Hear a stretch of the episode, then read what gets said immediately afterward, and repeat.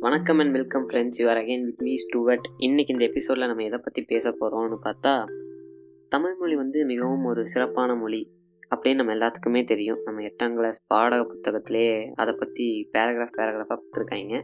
ஆனால் தமிழ் மொழி வந்து மிகவும் அழகான மொழி அப்படின்னு வந்து வெளிநாட்டில் இருக்க ஒருத்தர் சொல்கிறாரு கலீலியோ கலீலின்னு ஒருத்தர் சொல்கிறாரு நான் ஏன் வெளிநாட்டையும் ஸ்பெசிஃபை பண்ணேன்னா நம்ம ஊருக்காரங்க சொல்கிறத முக்கால்வாசி நம்ம ஊர் ஆளுங்க கேட்க மாட்டாங்க. வெளிநாட்டில் இருக்கிறவங்க வந்து அதே கருத்தை சொன்னால் பாடுறா இப்படிலாம் இருக்குன்னு அப்படின்னு வாயை பழக்கிற கூட்டம் நம்ம கூட்டம்.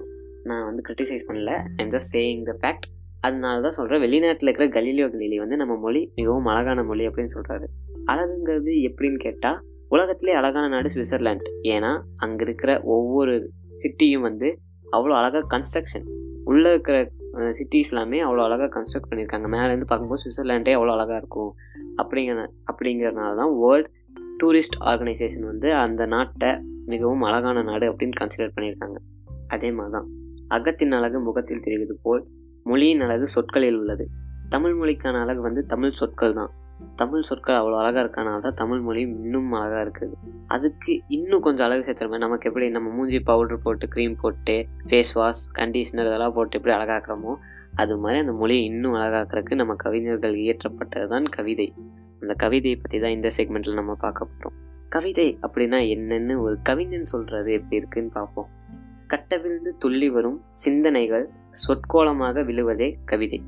நம்ம சிந்தனைகளை வந்து நம்ம ஒருத்தங்கிட்ட சொல்கிறோன்னா சிம்பிளாக சொல்லிடுவோம் அது கவிதையாக இருக்காது. அதை வந்து யாரும் அவ்வளோக்கா அட்ராக்ட் பண்ண மாட்டாங்க. அதுவே நீங்கள் இன்னும் கொஞ்சம் ஒரு நாலு வேர்ட்ஸ் மட்டும் வச்சு அழகாக சொல்லி பாருங்களேன். அது கேட்கறதுக்கும் இனிமையாக இருக்கும் மனசுலையும் நல்லா பதியும். இல்லையா? இந்த இந்த இந்த கவிதையை சொன்னது வந்து வேற யாரும் இல்லை. நம்ம கவியரசு கண்ணதாசன் அவர்கள் தான். இந்த எபிசோடில் நம்ம பார்க்க போகிற எல்லா கவிதைகளும் கவி பேரரசு வைரமுத்தும் கவியரசு கண்ணதாசனும் எழுத எழுதியது தான் இவங்க ரெண்டு பேருமே பதினேழு வயசுலேருந்தே கவிதை எழுத ஸ்டார்ட் பண்ணிட்டாங்க. பார்த்துக்கோங்க பதினேழு வயசில் நம்ம இப்போ ஸ்மார்ட் ஃபோனை பார்த்துட்டு உட்காந்துருக்க காலத்தில் அவங்க ஒரு புரட்சி பண்ண ஆரம்பிச்சிருக்காங்க. ஒரு கவிதை மூலமாக புரட்சிகளையும் விழிப்புணர்வுகளையும் கொண்டு வந்தார்கள் கவிஞர் கண்ணதாசனும் வைரமுத்தும் அவர்கள். இயற்றிய ரெண்டு மூணு கவிதைகள் தான். எனக்கு பிடிச்ச ஒரு ரெண்டு லைன்ஸ் தான் நான் எடுத்து வச்சுருக்கேன். காமெடியாகவும் இருக்கும் தத்துவமாகவும் இருக்கக்கூடிய ரெண்டு லைன்ஸ் ஃபஸ்ட்டு நம்ம குழந்தைகளை பற்றி அவர் குழந்தை எப்படி பிறக்குது அப்படிங்கிறத வந்து ஒரு சர்க்காசமாக அவர் எழுதியிருப்பார். த்ரூ வெரி குட் வேர்ட்ஸ் நம்ம வந்து கொச்சையாக பேசுவோம் அந்த அந்த மாதிரி விஷயத்தெல்லாம். பட் அதை எவ்வளோ அழகாக சொல்ல முடியும் அப்படின்னு அவர் அவர் வைரமுத்து அவர்கள் எக்ஸ்பிளைன் பண்ணியிருப்பார். மொட்டு தொட்டிலில் மொட்டு தொட்டிலில் முகிழ்ந்து கிடக்கும் பட்டு குழந்தையை பார்த்து சிரிக்கிறேன். மோக நாடக முடிவுரையை சொல்லி வேகமாய் வந்து விழுந்த சதைத்திரை மோக நாடக முடிவுரை சொல்லி வேகமாய் வந்து விழுந்த சதைத்திரை அதில் என்ன சொல்ல வர்றாருன்னா மோகத்தால் ஏ நடக்கும் நாடகத்திற்கு முடிவு கூற. நம்ம ஒரு நாடகம் பார்க்க ஃபஸ்ட்லாம் நாடகம் பார்த்தாங்கன்னா முடியும் போது அந்த திரை போடுவாங்க. ஒரு டக்குன்னு முடிச்சிருவாங்கன்னு வைங்களேன் ஒரு எண்டிங்கே இல்லாமல் ஒரு டைலாக் முடிஞ்சோடனே டக்குன்னு ஸ்க்ரீன் போட்டு முடிச்சிருவாங்க நம்மளாம் கை தட்டுவோம். அது மாதிரி தான் அந்த ஸ்க்ரீன் விளைவாக தான் குழந்தையா பிறக்குது அப்படின்னு வந்து அழகாக சொல்கிறாரு எவ்வளோ சர்க்காஸ்டிக் அதாவது இந்த மாதிரி விஷயத்த கேட்டோம்னாலே நம்ம வந்து பெருசாக பேசிக்க மாட்டோம். அப்படியே ஒரு மூஞ்சி சொல்லிச்சுட்டு போயிடுவோம். பட் தமிழில் வந்து எல்லா விஷயத்தையும் அழகாக சொல்ல முடியுங்கிறதுக்கு வேண்டி தான் இந்த மாதிரி கவிதைகள் இயற்றப்பட்டது. அடுத்ததான் வந்து மனுஷனுக்கு மிகவும் பிடித்த ஒரு விஷயம். நம்ம ஆளுகளுக்கெல்லாம் ரொம்ப பிடிச்ச விஷயம் தூக்கம். சோறுக்கு அடுத்தது தூக்கம் தான் நம்ம எல்லாத்துக்கும் ரொம்ப பிடிக்கும். அப்படி இந்த தூக்கத்தை பற்றி அவர் எவ்வளோ அழகாக எழுதியிருக்காருன்னு பாருங்கள் இருட்டு நதிகளில் இதயமாய் மிதக்கும் குருட்டு படகே குரட்டை கோட்டையே மயிரிமை திரைகளுள் மயங்கி நடக்கும் உயிர்கனவுகளின் ஒத்திகை கூடமே.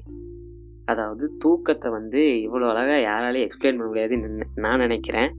என்ன சொல்கிறாருன்னா குருட்டு நதிகளில் இதயமாய் மிதக்கும் குருட்டு படகே. நம்ம தூங்கும்போது நம்ம எண்ணங்கள் எப்பவுமே போய்கிட்டு எண்ணங்கள் இருந்துகிட்டே தான் இருக்கும். இல்லையா? தூங்கும் போதும் சரி முழிச்சிட்டு இருக்கும்போதும் சரி நம்ம மண்டக்குள்ளே பேக் ஆஃப் மைண்ட் ஒரு விஷயம் ஓடிக்கிட்டே இருக்கும். நம்ம ரொம்ப யோசிக்கிற ஒரு விஷயம் ஓடிக்கிட்டே இருக்கும். அதுக்கு அடுத்த லைன் பார்த்தீங்கன்னா அதுதான் அவர் சொல்கிறார் அந்த குருட்டு படகேன்னு அதை தான் சொல்கிறாரு அதுக்கு அடுத்த லைன் குரட்டை கோட்டையே. ரொம்ப அசதியானவங்கலாம் குரட்டை விடுறதுனால கேட்கவே முடியாது. கரு முருன்னு விடுவாங்க. நான் அது அவங்களுக்கு கேட்குமா இல்லையான்னு தான் தெரில மயிருமை திரைகளுள் மயங்கி நடக்கும் உயிர்கனவுகளின் ஒத்திகை கூடமே. அதில் என்ன சொல்ல வர்றாருன்னா மயிரிமை திரைகளுள் கண்ணிமைகளுள் மயங்கி நடக்கும் மயக்கத்தில் நடக்கிற ஒரு நாடகத்துக்கான ஒத்திகை கூடமே. ஒத்திகை பார்க்குற இடமே அப்படின்னு தூக்கத்தை எக்ஸ்பிளைன் பண்ணுறாரு எவ்வளோ அழகாக இருக்குது பார்த்தீங்களா? தூக்கத்தையும் இவ்வளோ அழகாக எக்ஸ்பிளைன் பண்ணக்கூடிய வலிமை கவிதைக்கும் கவிஞர்களுக்கும் மட்டுமே உள்ளது.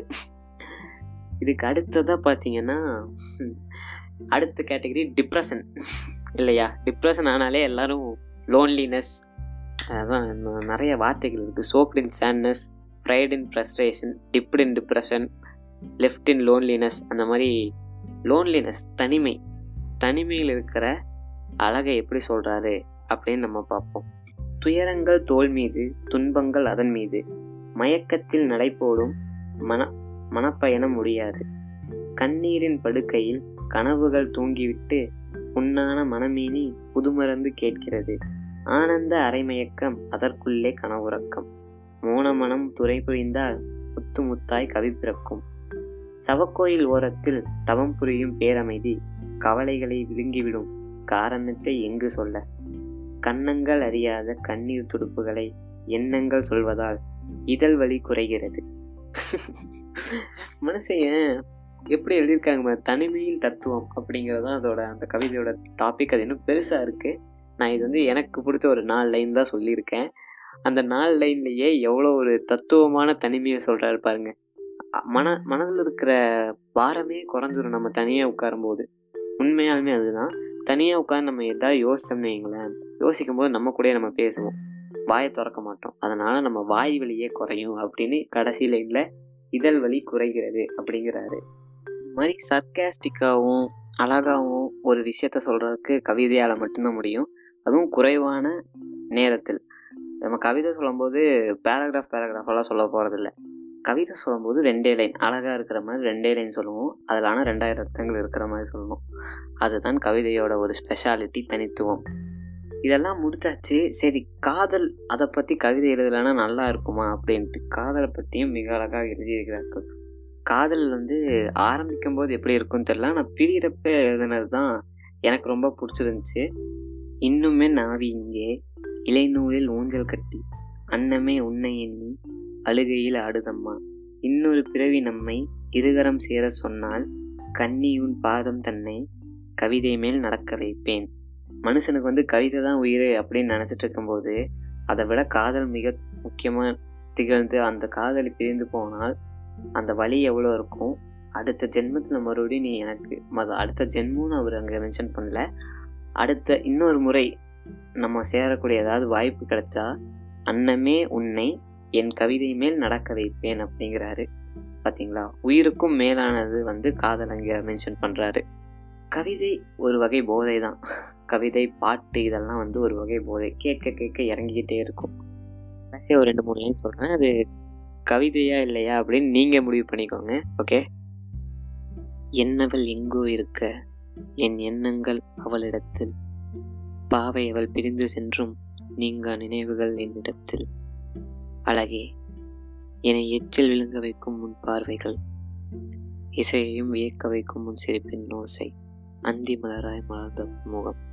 இவை அனைத்தையும் மீண்டும் ஒரு முறை காணாமல் போவேனோ?